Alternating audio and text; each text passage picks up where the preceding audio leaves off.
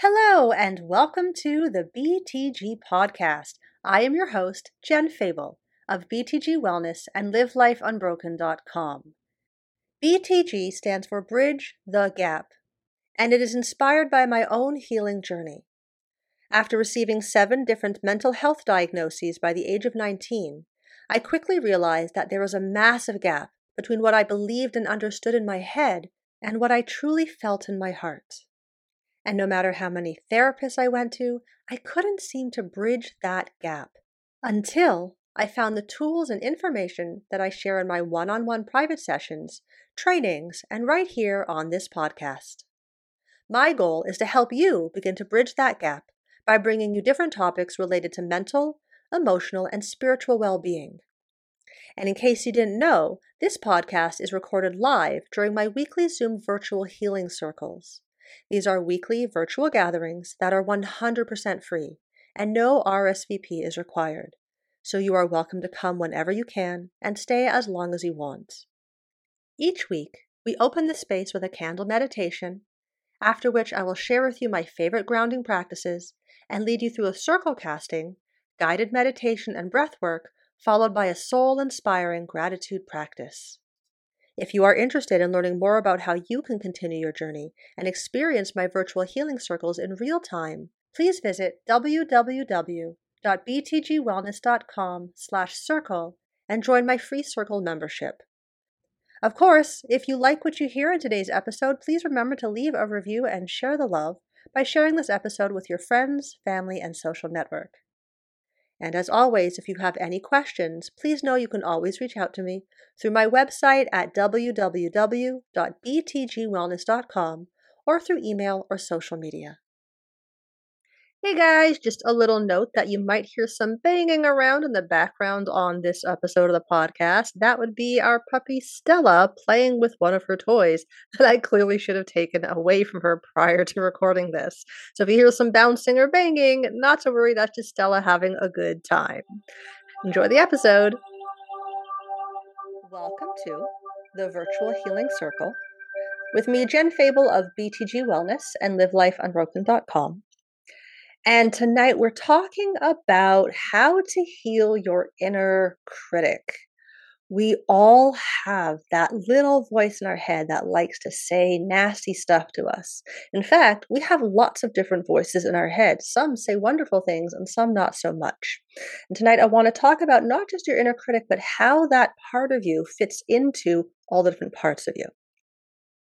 So, why is this important?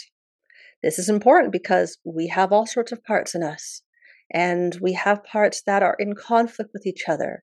And when we don't know how to work with these parts, we can start to feel stuck. And so, identifying the parts of us that are keeping us stuck allows us to bring them into more healing. This is important because trying to ignore your inner critic or drown out your inner critic or numb your inner critic, it doesn't work. It doesn't work. So why not learn a better way? And this is important because even though it seems destructive and painful, your inner critic offers the opportunity to bring much deeper healing and meaning to your path. Now, way back in episode 38 of the podcast, we talked about the onion model of healing. Uh, if you missed that one, you're welcome to go back and catch up on that information. But here's basically a recap of it. We have at our core the essence of who we are. When we are born, all that exists is the perfection of this essence, the beauty of all that we are, all that we can be. Uh, if you've ever seen a, a newborn baby, you don't look at them and go, oh, what a worthless piece of crap. No, we are born perfect. We are born worthy and lovable and wonderful. And that is the essence of who we are. And then somehow, very early in our life, we learn that who we are and our essence is somehow inconvenient for other people, is somehow bringing up their own inner critic, is somehow not good enough. And so we hide this essence in a layer of shame, or what we call in the coaching world your un, unlovable, unworthy, unsafe, unimportant, not good enough. That one's not an un because in the English language we don't say ungood enough. That shame and your un is your deepest, darkest wound. It is the part of us that we don't want to acknowledge, that we want to push away and pretend doesn't exist. And so when we have anyone in our life come close to even knowing including ourselves, this deep, dark secret that is hiding our essence. We will cover that shame and that un in a layer of anger and fear. We will push people away. We will run away from them. We will try to bully ourselves, or we will end up anxious because we want to hide from our deepest, darkest wound. Now, the unfortunate part is most of us believe that that deepest, darkest wound is our essence. That's how convincing it is because it's developed so long ago that's been there so long, we don't realize there's mm-hmm. anything underneath it. So you have your essence, the perfection of who you are. You have it shrouded in a layer of shame and your un. You keep people away from that shame using anger and fear. And when that doesn't work, when people still get close to you because you want to be in relationships, you want to be connected, you want to shine your light so bright that you ignite the light in others, when you still fear that people might get to know the parts of you that you're terrified of, that's where we get defenses and what are called sub personalities. Your inner critic is one of those sub personalities, or what is also known as a part of you. We all have different parts. Part of me believes I'm worthless. Part of me thinks I might not be so bad. Part of me knows I should wake up early and go for a run because it's good for me. Part of me wants to sleep in. Part of me knows I shouldn't binge on ice cream all night. Part of me is like, screw it, I want my ice cream. We have all these different parts of us, or what are called sub personalities, and these run the show most of the time.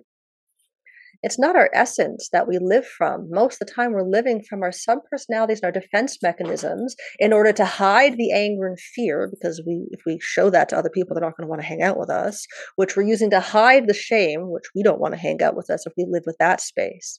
And so we live from this place of subpersonalities or parts. Now, when those subpersonalities, when those parts of us still aren't making the shame and the fear and the anger go away, that's where we'll start to get addictive behaviors. That's where addictions will start to come in. So, your inner critic is just a part of your personality. It is a sub personality, and it's just one of the parts, one of the many, many parts that live inside of us. We tend to think that we're not supposed to have these little voices in our head. We all have that inner demon, the little angel on the shoulder, the little devil on the shoulder. All these parts of us are valid. And these parts, even when they feel absolutely awful to us always have positive intentions. Your inner critic, as miserable as it is, is there for a reason, has a positive intention. What's really cool is you can get to know different parts of you and start to learn more about them. Now, our inner critic part generally has roots in a negative experience, usually from childhood, when we hit a space called threshold. We're going to talk more about that in a moment. Now, most of the work done on working with parts was founded and developed by a guy named Richard Schwartz. Richard Schwartz was a family therapist. He specialized in working with a lot of people with eating disorders. And he noticed that when he was working specifically with his bulimic clients, they were talking about different parts of them. That's literally the word that they use. They would say things like, I have this critic who, when something bad happens, will start to call me names. And then another part will feel really sad and alone. And then uh, another part would come in to rescue me, and that's when I would engage in these terrible behaviors. And eventually that would get back to the critic part. And Richard Schwartz, who was a family therapist and was used to working with family members and family dynamics, noticed that as these parts interacted within his patients, they exhibited a lot of the same behaviors that we notice in external family systems. And so he developed a form of psychotherapy known as IFS, or Internal Family Systems. IFS was based on the idea that every human being is composed of a system of protective and inner wounded parts that are trying to keep a core self, our essence, safe. They might not be doing it in ways that feel great for us, and they're all doing it for a reason. And just as members of our family outside of us will relate to each other and specific roles, our inner family, our inner parts also have these different relationships with each other. Now, IFS first came about in the early 1980s. There are now lots of practitioners all over the world. And the concept behind this is that when we have these different parts talk to each other, they shift. So, what do I mean by a part? So, like I said, parts are psychic subpersonalities. They are imaginations. There's no real devil living in your head saying, eat the ice cream. There's no actual little critic in your head saying, you're terrible. And it's a psychic subpersonality, and some of them can have very healthy roles. That wise guiding voice, that part of us that knows the best parts of us. Those of you in Healing Circle, we always connect to the part of us that knows the best parts of us because it's there too. We just forget that it's there sometimes because we also have parts that are in very extreme roles. Parts are aspects of our consciousness that become functionally detached from ourself. Each layer of that onion thinks that it is the self, that it is the essence. And we believe it because we don't know. Each of these parts has their own beliefs, has their own interests, has their own motives and memories and viewpoints and perspectives. And these parts are often created during something called a moment of threshold. A moment of threshold happens when something that is going on outside of you is bigger than what you know how to deal with. In colloquial terms, we'll call this a trauma. And in order to get you through a moment of threshold or a trauma where what's going on outside of you is more than you know how to deal with, it comes with a whole tidal wave of feely feels. If we held on to that big tidal wave of feely feels, we would completely fall apart and break down and we couldn't function. And that is completely contrary to our survival. And so we have a mechanism where we will hide parts of ourself out of our awareness. We will shove them deep inside that onion, inside a part. Now, when your unconscious mind does this in moments of thresholds, it's not really that precise. And so it grabs everything in that moment that is like, ah, kind of like when you know that the, you know, when you're a little kid, you know your parents coming to check if you cleaned the room, your room up, and you just like frantically shove everything under the bed.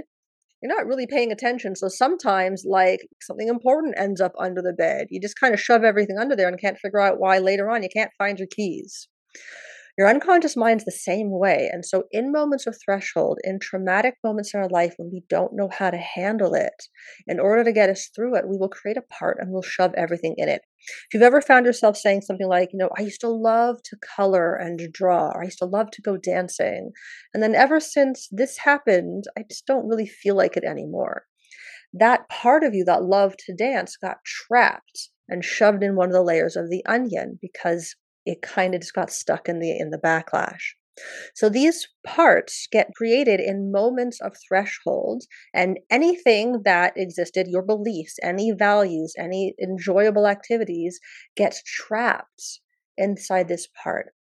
Now, these parts, because they have their own wants and needs and beliefs and perspectives, they are functionally detached from the whole, and so they think they are the whole. Your inner critic thinks that it is yourself. It believes that it has to drive the bus because it doesn't trust you to do it. Because at some point you hit a moment of threshold and you didn't know how to do it. Most of us hit moments of threshold a lot as children. Children go through, you know, we have a, a divorce in the family, if a new sibling comes along, even if it's wonderful, we don't know how to deal with it. And so as children, we get lots of parts that are formed. So most of our parts end up being quite young and they get trapped and frozen in time. And because they believe they are the whole, sometimes it means we act like we would have back then when we didn't have the resources. We forget that we're the age we are. Now, in IFS, it is said that all of these parts of us can be categorized into three main categories. We have the managers, we have the exiles, and we have the firefighters. So, managers are parts of you that are designed to protect you from being hurt by others. They're trying to prevent painful or traumatic feelings or big experiences from flooding your awareness. Their job is to run your daily life. Your managers are the most acceptable parts of you because they're most similar to your core self, which we're going to talk about in a moment. This creates an illusion of safety for your inner critic. Your managers use self sufficiency to help prevent humiliation or abandonment. They handle the way that we interact with our world to protect us from being hurt. They are the responsible adults who help us function as we're supposed to. They are the shoulds in our mind.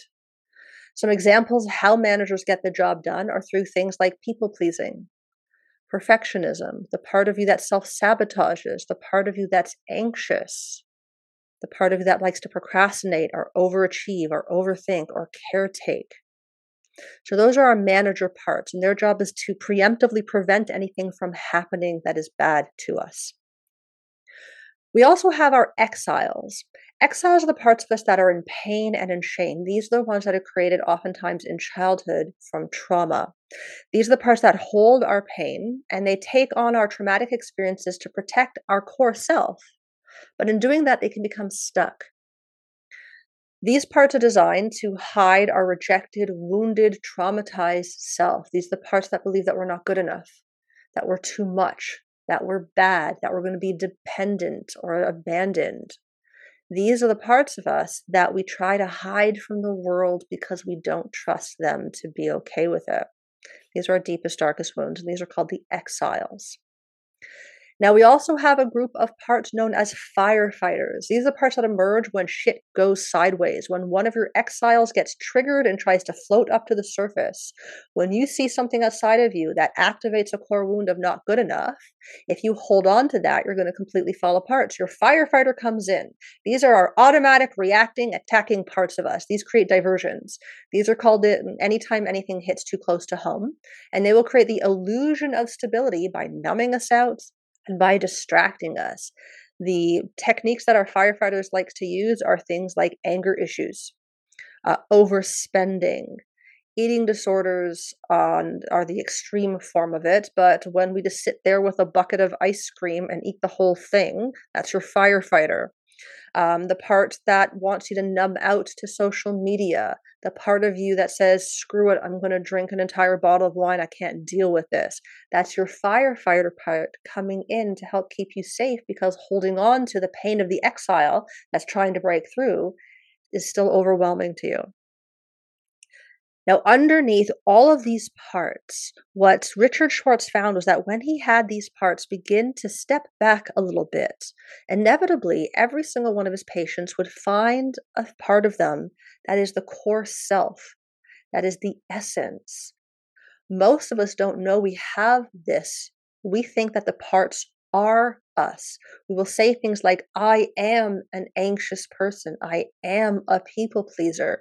We identify as the part, not knowing that underneath all those layers, there's the core essence, the core self.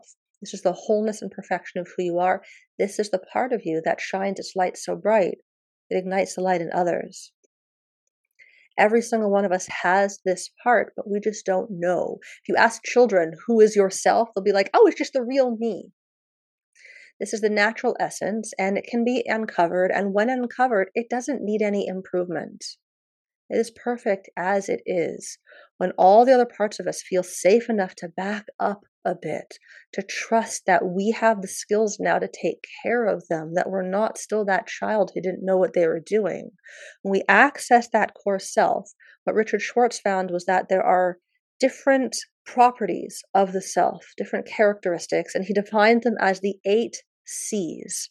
There's calmness, clarity, compassion, curiosity, confidence, courage, creativity, and connectedness. That is the essence of who we are. Underneath all the parts, including that darn inner critic who likes to yap, is the core essence of who you are that is curious and calm and compassionate. He also described five P's for your core self being presence, patience, perspective, persistence, and playfulness. Most of us are so busy trying to deal with the managers and the exiles and the firefighters that we forget or don't know that underneath all that, the core essence of who we are has playfulness and presence and persistence. Now, when it comes to the actual inner critic, you thought it was just one, but there's actually different types of inner critics, and we can have one or many of these parts as part of our internal family system. There is the perfectionist. This is the most common type of inner critic. It's the one that tells you that you're not doing enough, and its job is to protect you from the judgment of others. These perfectionistic parts will often have great difficulty in finishing something or putting something out into the world because they believe that adding some tinkering will make it better and that it's never going to be good enough and that you always need to make it better to protect you from any negative feedback. Because if it's not perfect, someone might judge you. And so, this perfectionist inner critic, its job is to keep you safe. You have your inner controller, inner critic.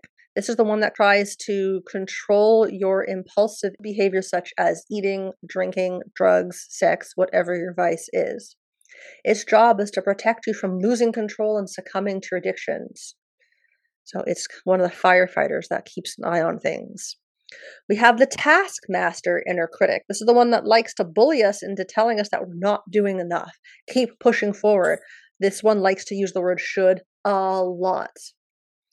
Its positive intention is to make sure that you're a success in society. It actually has a wonderful intention. It's doing it in a sucky way because it was probably formed when we were really young and didn't have better resources. And it wants you to be successful, is kind of fun. There is the underminer inner critic. The underminer is the part that tries to drain your self esteem so that you won't take any risks. It wants to keep you small. It will make brutal attacks on you with the positive intention of keeping you small so that you don't experience that negative feedback. So you can't possibly be rejected or betrayed or fail. There's the destroyer inner critic. It will attack your self worth by making you feel like you're broken. It's one of the most destructive critics because it will constantly shower you with shame, making you feel inherently flawed. Uh, people who have a very active destroyer often will compulsively apologize for their very existence. Their postures often slump. They won't make eye contact. They tend to have a history of extreme trauma, whether it's physical, sexual, or emotional, psychological. Their destroyer parts believe that it's safer to just not exist because as a child, their existence was a threat. Uh, I got to do some work with that one in myself. There's the conformist inner critic. This one uses shame to hold you accountable for hurting others. Um, this is the one a lot of us will hang out with a lot. It's very similar to the guilt tripper part of us.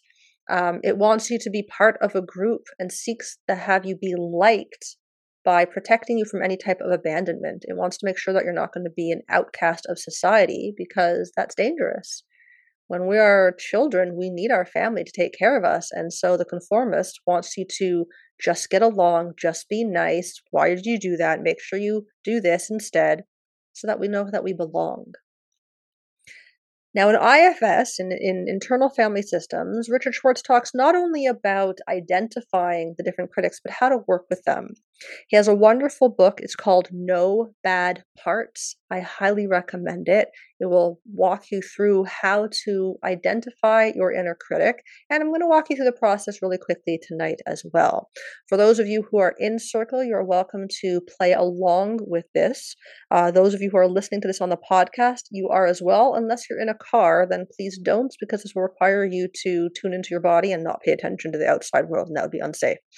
So, the first step in identifying and working with your inner critic is to tune in and notice where it is. Find it. Ask yourself, where is the part of me that is my inner critic? And the first answer that pops up, I want you to notice. And it might be inside your body, it might be around your body, and just notice where your inner critic lives at this moment. Once you've found the part, you're going to focus on it. Become aware of it. Let it know that you see it. Notice what it looks like what it sounds like. Does it look like somebody? Is it saying anything? Notice how you feel towards this part of you. Do you hate it? Do you want to obliterate it? Do you love it? Is your heart open to it? In IFS, the goal is to find a place of compassion for this part and oftentimes, when we notice the inner critic part, it will bring up other parts. So if you find that when you notice your inner critic, you feel afraid of it, that fear is just another part. You can ask the part of you that's afraid of your inner critic, just take a step back and give you some space. And if it says yes, great. If it says no, that's okay. Get to know the part. Just pay attention to it. Let it know that you're there. If you then notice that once the fear steps away, there's a hatred for your inner critic and you feel hatred towards it, that's just another part. That's okay. Ask the part of you that hates your inner critic to take a step back and give you some space. Eventually, you'll find that you get to a place where you feel curious and compassionate towards that inner critic. When all the other parts have stepped back and given you space, you'll find a natural sense of compassion. Once you get to that place, you can follow along with the next steps. If you don't get to that place, that's okay. If you ask the part of you that's afraid or angry or ashamed to step back and it doesn't want to, that's okay. That's okay. Just take some time getting to know that part. If you've come to a place of compassion with your inner critic, get to know it. Ask it questions. How did it get this job? Does it like the job it's doing? Ask the part how old it is, and more importantly, ask the part how old it thinks you are. Oftentimes, our parts think that we're still that little child that existed when it was created. And so, a really interesting exercise is to let this part know how old you really are. If you ask it, How old am I? It's like, Oh, you're six. Say, I'm actually, and then tell it your age. So for me, it's, I'm 45. And see how it reacts knowing how old you actually are. Ask this part what it's afraid of would happen if it stopped doing its job. Ask it what it would like to do instead if it could do something else. When we experience compassion and curiosity towards the part, we find that it starts to change its job. And in doing so, it starts to step back. And when it steps back, when we access this place of compassion, that's our true self. That's our core essence. That's the place we want to live from as much as possible. Your inner critic is just a part, it is not the essence of who you are. You can get curious with that part. You can get to know that part. You can ask that part if it wants to do something else. Uh, if you do pick up the book No Bad Parts, uh, Richard Schwartz talks about mapping your parts as well as an exercise known as a path meditation. Uh, you can go onto YouTube and look up IFS path meditation, and there's some recordings of Richard Schwartz walking you through it, um, as well as how to identify and work with your parts. So if you want to do that, you can do it that way as well. Recognizing that your inner part is just a wounded aspect of self and not your actual self is a huge step is trying to uncover the light that lives inside you. So, some key concepts to remember. Remember that we all have parts. We all have parts, some that we like, some that we hate. And that's normal. That's natural. That's okay. That doesn't mean anything. It just means you're human. Remember that your inner critic is just one of the aspects of your psyche. And just like you have parts of you that don't like you, you also have the part of you that knows the best parts of you. And under that, you have your core essence. And remember that your self exists whether you tune into it or not. It's there, it just is. It always has been, it can't be otherwise. And when you start to allow all the other parts of you to move back and give you some space, you'll find yourself connected to a part of you that is calm, that is connected, that is curious, and naturally exudes compassion for yourself and the world. Man, could we use some of that? And as always, I want to remind you to decide you want it more than you're afraid of it. It can be scary to get to know this part of us that we've seen as a bully for so long. Decide you want it more than you're afraid of it. Allow yourself to ask the questions of the part, to get to know it, to offer it compassion, and to let it get up to speed on where you actually are in your life and not in what it fears. And that's the decision that will always take you to the next step.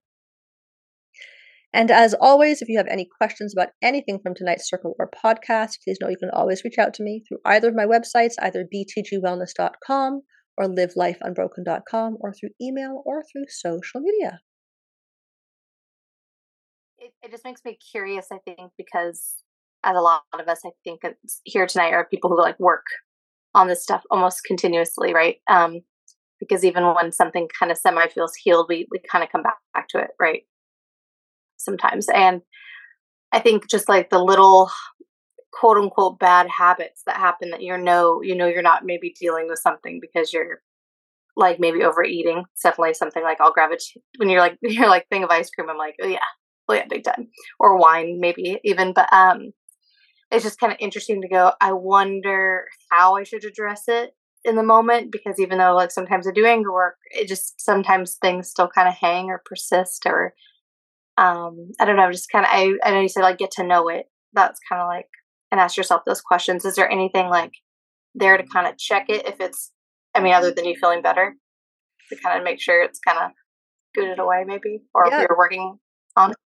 Basically, if you're not feeling calm, compassion, curious, clarity, if you're not feeling those C's, then you're in a part is what IFS says. Oh.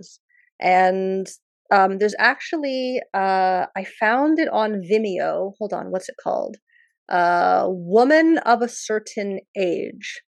Uh, apparently, it's mm. from a film festival uh, from a while ago. It's by Kate Deering, it looks like. It's a little tiny video. I don't know if it's part of a larger movie. I think it's about 10 minutes, the video.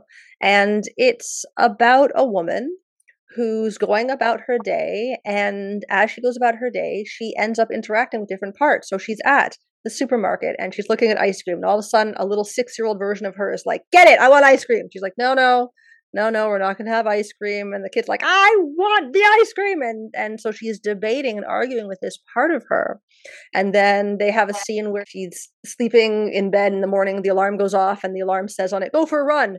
Um, and she's like, ugh, and she's dragging herself up. And then her teenage self is in bed next to her, being like, ew, you're always going to be fat anyways. Why even bother? One run's not going to make a difference. I'm tired. You're hungover. This is stupid.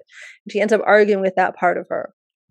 What's interesting, there's another scene where she's working out and she's criticizing herself in the mirror, and all of a sudden she gets to hang out with her 70 year old self a future version of her. And the 70 year old self is like, You're such an idiot. You're wasting that perfect ass on stupidity. If you only knew how amazing you are. And so we interact with these parts of us constantly. The goal of IFS is not to never have parts, is to recognize that when we are fighting with ourselves, when we are craving the ice cream, that is not the essence of us, that's a part and we are allowed to get to know it. Hey, part of me that wants to down this entire bucket of ice cream. Where do you live right now? Oh, you're like right here. Okay, what do I need to know? What are you trying to protect me from? Get to a place of compassion for the part, and then if you still want the ice cream, you still want the ice cream, and at least you're making the decision from the centered wholeness of who you are, as opposed to from your potentially six year old part that's like, yeah, I want what I want, right? So you're right. There's never going to be a time where you're like, oh, I only feel myself. No. Parts are created in moments of threshold. There will always be shit going on in the world that is going to push you over threshold. There's going to be moments of your day that are going to put you over threshold. And so parts are normal part of our existence. What I love about IFS is it doesn't it doesn't make it a pathological issue. Like, oh, you're an anxious person or oh, you're a procrastinator. No, you are the essence of yourself, and you have a part that likes to procrastinate, and that is probably a manager who's there all the time, and so you've identified with it. So, yeah, getting mm-hmm. curious, asking questions. I have started during my meditations. When I meditate now, part of my meditation is to tune into one of my parts and get to know it. Um, I do like the path exercise. The path exercise is basically you imagine yourself at the beginning of a path it could be a path that you've actually walked on before. It could be one that you're completely making up in your mind. Doesn't matter. And you ask all your parts to just stay at the base of the path for a moment. You ask if they'd be willing to just hang out at the base of the path. And then you start walking on the path. And if you notice there's a part that, if you're like, oh, I'm feeling really afraid, okay, the part of me that's afraid of this, would you mind going and hanging back? And if any any time any of the parts are like, no, I don't want to leave you alone, I don't trust you, cool, get to know that part hang out with a little bit. That's okay. There, there's going to be times where your parts are like, no, I don't want to hang back here. And if they let you walk forward, you walk forward. Um, Richard talks about making sure, Richard, like I know him, Richard Schwartz talks about how um, if you see yourself in third person walking the path, then ask the part of you that doesn't trust you to be in your body to take a step back and go back at the beginning of the path so that you're in your own body walking the path. And eventually you'll get to a place where you're walking the path and you're feeling just curious and compassion, and you'll just feel space and quiet. And you just kind of hang out there and you go for a walk and you notice what you notice about this core self of yours. And then you go back to the beginning of the path and you welcome back the parts who want to come back with you. And sometimes they're like, actually, that was cool. We were cool. This is great. I got to know my buddy over here. And other times they're like, thank God you're back. So does that answer the question? It's it's not about getting to a place of never having parts. It's about getting to a place of getting curious about our parts. Yeah, I'm definitely gonna act, you know start doing that a little bit more. And I I liked how you said sometimes like checking in and then finding out. No, you're okay if you want to have that ice. Like maybe you do. Maybe you just do want to have the ice cream. That's okay too. Yeah. I think it's important, like you said, because I think my mind started going on to like the, the inner critic, where I was like, all these things that are considered quote unquote bad, they might not be. Maybe that night you just want it, and that's okay too. Yeah, it doesn't make feel bad. Yeah. Yeah, the part of us that believes it's bad, get to know that part. The part of us mm-hmm. that believes it's bad to eat an entire tub of ice cream. What is the purpose of you? Mm-hmm. Where do you live? What do you look like? Let's get to know you. What is mm-hmm. your job? What other job would you like to do if you could do another job? I'm not going to ask you to do another job, but if you could, what would you like to do? So get curious. Yeah. Yeah. yeah. Very cool. My main um, part is perfectionism. Um, it just takes over my whole being. I don't know how to um, talk to it, how to make it um, not as intense or whatever. It's just always there. Right. So, per- perfectionist, that's one of the managers. That's a managing part. Remember that it's there to protect us. And so, if you were to know where is the, the part of you that believes it has to be perfect, notice where it lives right now. Just notice where it is. It might be inside your body, it might be outside or around your body. And then get curious. Ask this part some questions, literally during a meditation or during a moment of quiet. Get to know the perfectionist part of you. There's nothing wrong with it. There's nothing wrong with it. There's nothing wrong with having it. And we want it to know that our core self is in charge and that it can trust us. This perfectionistic part of us isn't trusting us for some reason. And so we can get to know it. We can also ask it how old it thinks we are. Often our perfectionist self thinks we're much younger than we actually are, and that it has to step in to keep us safe because it doesn't trust that we can do it. Um, I would highly recommend picking up the book, No Bad Parts um, and reading through it to get more of the information and then following the exercises in the book. It's it's really interesting. It's really interesting. Again, I, I've been working with parts for years because, like I said, in my eight day training and my one on one work, we actually have a technique called a parts integration. And because we're always generating parts, I mean, there's only so many hours in the day. I can't constantly be like integrating parts. And throughout my day, I can talk to them. In the moment, I can remember that underneath that perfectionistic part, there is a core essence that is calm and that is compassionate and that we can tune into. And that is a practice. And so practice in a five or 10 minute guided meditation on YouTube. Practice it regularly when you're having a moment where you're freaking yourself out. Like I'm um, actually in my meditation tonight, had a part of me. Um, Stella has what looks like potentially conjunctivitis, so pink eye, and I'm like, oh, no. And so there's a part of me that goes into like firefighting mode and freak out mode, and I gotta fix it mode. And so I asked the part of me that needs to fix stuff, how old do you think I am? It thought I was uh, four years old. When I wow. told it that I'm 45 years old, it looked perplexed. Like, oh, huh. Now, does that mean I'm going to be like, well, sucks to be your dog's eye, right? Like, I'm still concerned and I'm not in that panic firefighting mode. I am able to respond from a place of calm compassion. So just get to know the parts. Like I said, read the book. It fall, it's it's very helpful. There are articles online that walk you through it. I like the book. It goes into some. What's the book? What's the name again? Sorry. No Bad Parts by Richard Schwartz. Um, it is really cool. And in the book, he shows some examples of clients he's worked with. So you get to see kind of the back and forth and how he's working with them. Um, it's very interesting. It's very interesting. Um, and it's a wonderful, different perspective. That's what I like the most about it. It's a perspective of there's nothing wrong with me. I just have a perfectionistic part. I just have a freak out part. Yeah, you're just a part. That's cool yeah, I think I just need to learn about the other parts. That perfectionist part just takes over everyone else's part. And I, like you're saying now, I have to learn about all the other parts of me and sort of have that perfectionist back off a bit. Yeah. and then finds underneath all the parts, there is that core essence. There is that self energy, as Richard Schwartz calls it. And that part of us always will feel a sense of curiosity and compassion and calm. And so we want to get to know the parts and then we want to allow them to give us some space. We can get in touch with our light, with the part of us that knows the best parts of us, with the part that we want to shine so bright.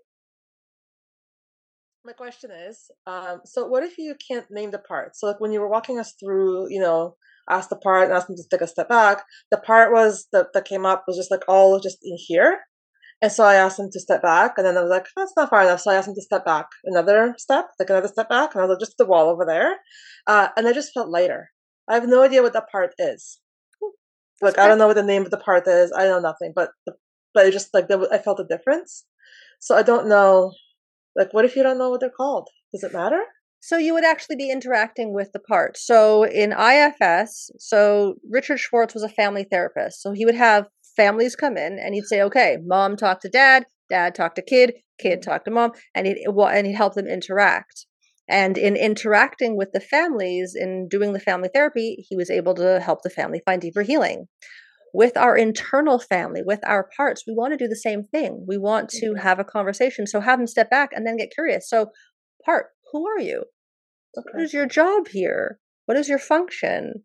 Um, once we get to that place of curiosity, then we can interact with the part. So once when it's really close, we're afraid of it or we don't like it, we can ask those parts. Sometimes they'll say to take a step back. Sometimes they'll say, you know, imagine that there's a little waiting room off to your left and ask the part of you that is afraid of the part or that is confused by the part. Ask that part to go step into the waiting room for a moment. And again, if the part says no, if you ask a part to step back and it says no, that's okay. We never want to force a part. We just want to get curious and say, well, who are you?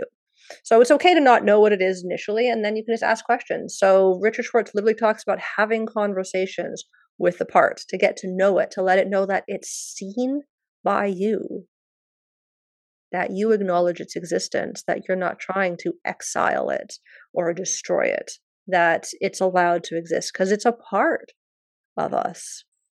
I had one part. So I did the mapping exercise and mm. I discovered a part that looked like a little girl about six years old, locked in a cage in the dark, curled up in the corner in the fetal position. Oh. And I got curious, and you know, all the parts that were afraid of that or terrified to talk to this part, I asked them to step back.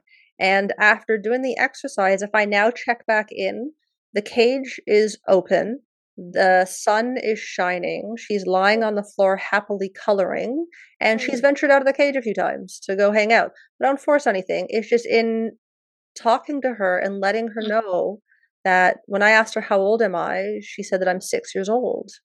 She mm. thought I was still six. I said, Actually, I'm 45.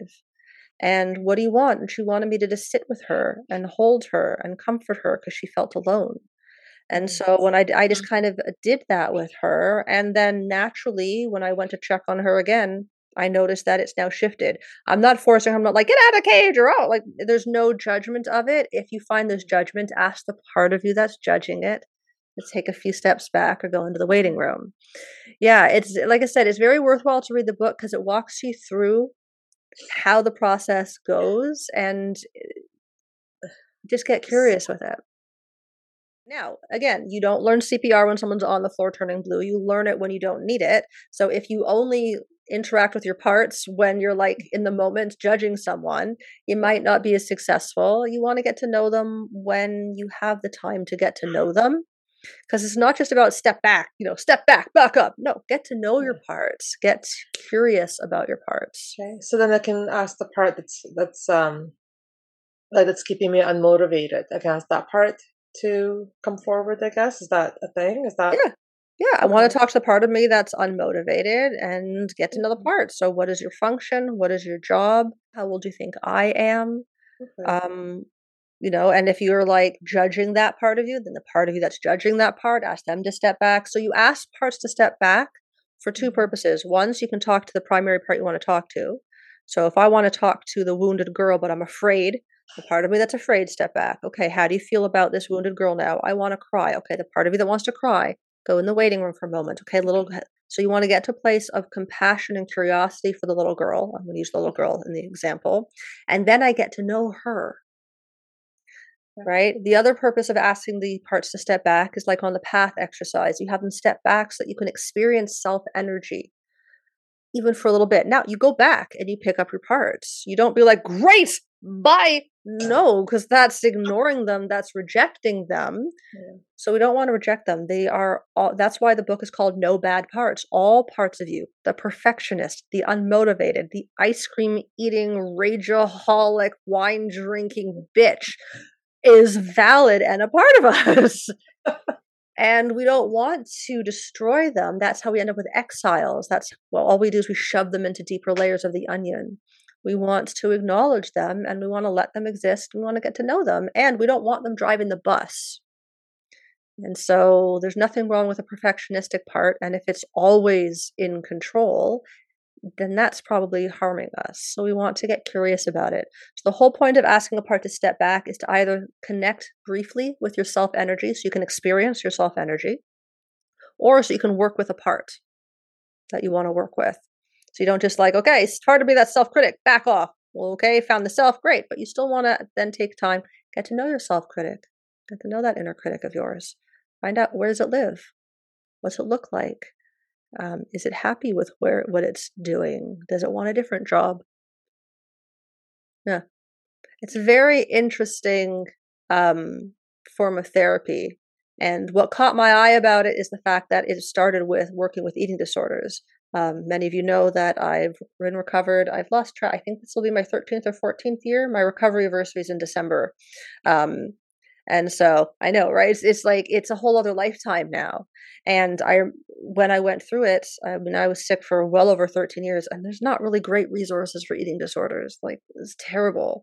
And so the fact that he was getting success in working with people with eating disorders is what tuned me into this in the first place. And when I started reading about him, like interesting. And like I said, in the work I do, we work with parts. We know about parts and we do an integrative process, but that process works with two main parts and it takes about 30 minutes. And you require someone to walk you through it. What I like about IFS is it's a nice complement to that because it allows you to work with your own parts. It allows you to get to know them and get curious about who they are and then find that self energy underneath. Spell Richard Schwartz's last name one more time? I'm sorry. No, it's all good. It's S C H W A R T Z. Or Z right. for the Canadians. What does the IFS actually stand for? Internal Family Systems. Oh, okay. So he believed that we have an external family system, like mom and dad and kids all relate to each other in specific ways. Everyone has their role in the family. Um, if you've ever studied toxic family dynamics, you know, there's like the golden child and the scapegoat. Everyone has their like role in the family. And just like we have these external family systems, we have the internal family systems made up of parts. So that's why he called it internal family systems because he's a family therapist. That's what he did. yeah, that's this is great. So thank you so much if it's not your own inner, inner critic, if it's the voices of people in your life from the past, and over time you've grown to believe what they've said, and of course it's been repeated thousands of times since. So, how do you, as you're talking about some of the exercises, I tried to sort of imagine talking to that part, but then it was like a, a, a huge lineup of people who have wagging the finger, see, but you are that way, this, this, this, and this. How do you break that? So those are all still just parts. Um, when so Richard Schwartz talks about we can work with our managers, we can work with our firefighters. Working with our own exiles is not recommended. Remember, exiles are the deep, dark, shameful parts. Um, usually that requires someone to hold space because otherwise we're going to get sucked into the drama of the part and then we won't be able to guide ourselves through it. So, finding someone who is able to work with parts to help guide you through that process. Um, I mean, I'm highly biased the tools I use. We just create better parts to listen to and help you. The techniques that I use that help bridge the gap between your head and your heart allow you to more easily tune into the better parts. And then from there, it's easier to connect with the quote unquote exiles. Um, so if you find, so yes, parts of us are created sometimes by other people and they will look like those people and sound like those people. But once they live in our head, they're our part. They're created mm. by that other person. And so the part of me that looks like my mom and's wagging her finger at me, that's just a part. And I can get curious about that part. Hey, part, can I ask you to take a step back just to give me some space? Cool. All right. So, what is your job here? Well, I don't believe you're ever going to do anything right. Okay. Now, if I'm afraid of that part, if I'm feeling angered by that part, if I'm feeling saddened by that part, that's just another part of me. So I can ask the part of me that's angry or sad to take a step back. So I want to get myself into a place where I can be curious and calm around this wagging finger part of me. And then once I'm in a place of curiosity and compassion towards this part, then I can get, I can talk to it. As long as I'm reacting to it, that's just another part mm. of me. Mm-hmm. I can ask that part to move away. And so that's what Richard Schwartz talks about mapping. So my little girl in the cage started with um, the part of me that wants to run away from everything. And that part looked like a little dew sitting up on a mountain. And then I can't remember how the questions were to map it that Richard walks through in the book, but I went through, hold on, I got the sheet next to me. One, two, three, four different parts before I got to the little girl. Mm. So, how they're all connected. So, you might find that the wagging finger part might be connected to another part, connected to another part. And so, when you do the mapping of them, you can find out how they're all connected, what their jobs are, what they're, because remember, all parts, even that nagging, wagging part that's telling you that you suck, has a positive intention. And so, we want to get all the parts that are causing us to react to that wagging finger part out of the way so that we can find out what's its positive intention. So I would recommend, like I said, I recommend the the book because it walks you through how to do that. It gives you the information, but it actually talks about the different exercises. I believe, like I said, if you go onto YouTube and look up IFS parts uh, meditation, uh, there is one about getting to know different parts of you. Um, but I know that Richard Schwartz talks about not working with our own exiles right? So your exiles are the parts, those deep, deep shames, because it's going to be, it's easier to have someone else guide you. If you're like, I'm so scared of him, you need someone to help guide you to ask the question of, okay, the part of you that's scared, can you take a step back? Right. So it might not be something that you're able to do on your own. So if you find that, just get curious and let the part know, okay, I found this exiled part and I'm freaking out and I can't seem to get myself out of it no matter what. I just want to let this part know I see you. I see you. I know that you're here for a reason. I'm sending you some love and compassion. And if I can't send you love and compassion, I'm going to ask the part of me that can't to take a step back until I can. And then sometimes just acknowledging it creates a shift. Sometimes just that little bit of space. One, it lets us know that that part's not us.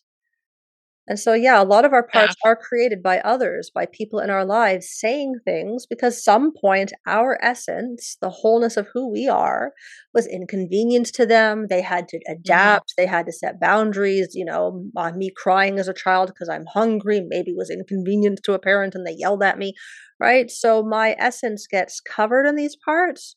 And when mm-hmm. I interact with the parts, at the very least, I start to realize that I'm not them that underneath all of them, that's the cool part about the path exercise, that I can temporarily let all my parts, including the wagging finger one, if it'll let me, if it's okay with it, to stay at the base of the path while I go for a little walk and just find me for a moment.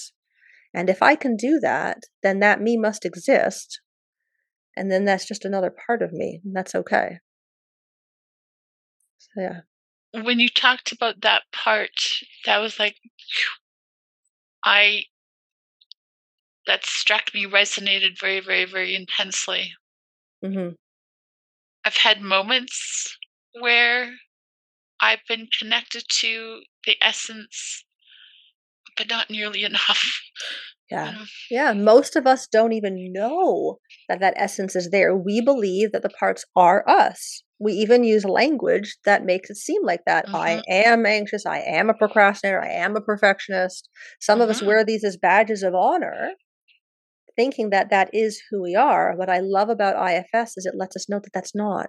That underneath that is the core essence, and that, yeah, it's hard to connect with on a regular basis. And that's a great practice to start our life, spending a few minutes. So, Richard talks about doing the path exercise daily right? Every day, just for a few minutes, connecting with your self energy by asking all your parts just to stay at the base of the path. I'm just going to go for a walk. And some days they'll let you, and other days they're like, nope, we're coming with Mm. you. And then in those moments, just get to know the parts. Okay, the part of me that doesn't want to hang back, that wants to come with me, who are you? Oh, you're okay. What do I need to know about you? Get curious.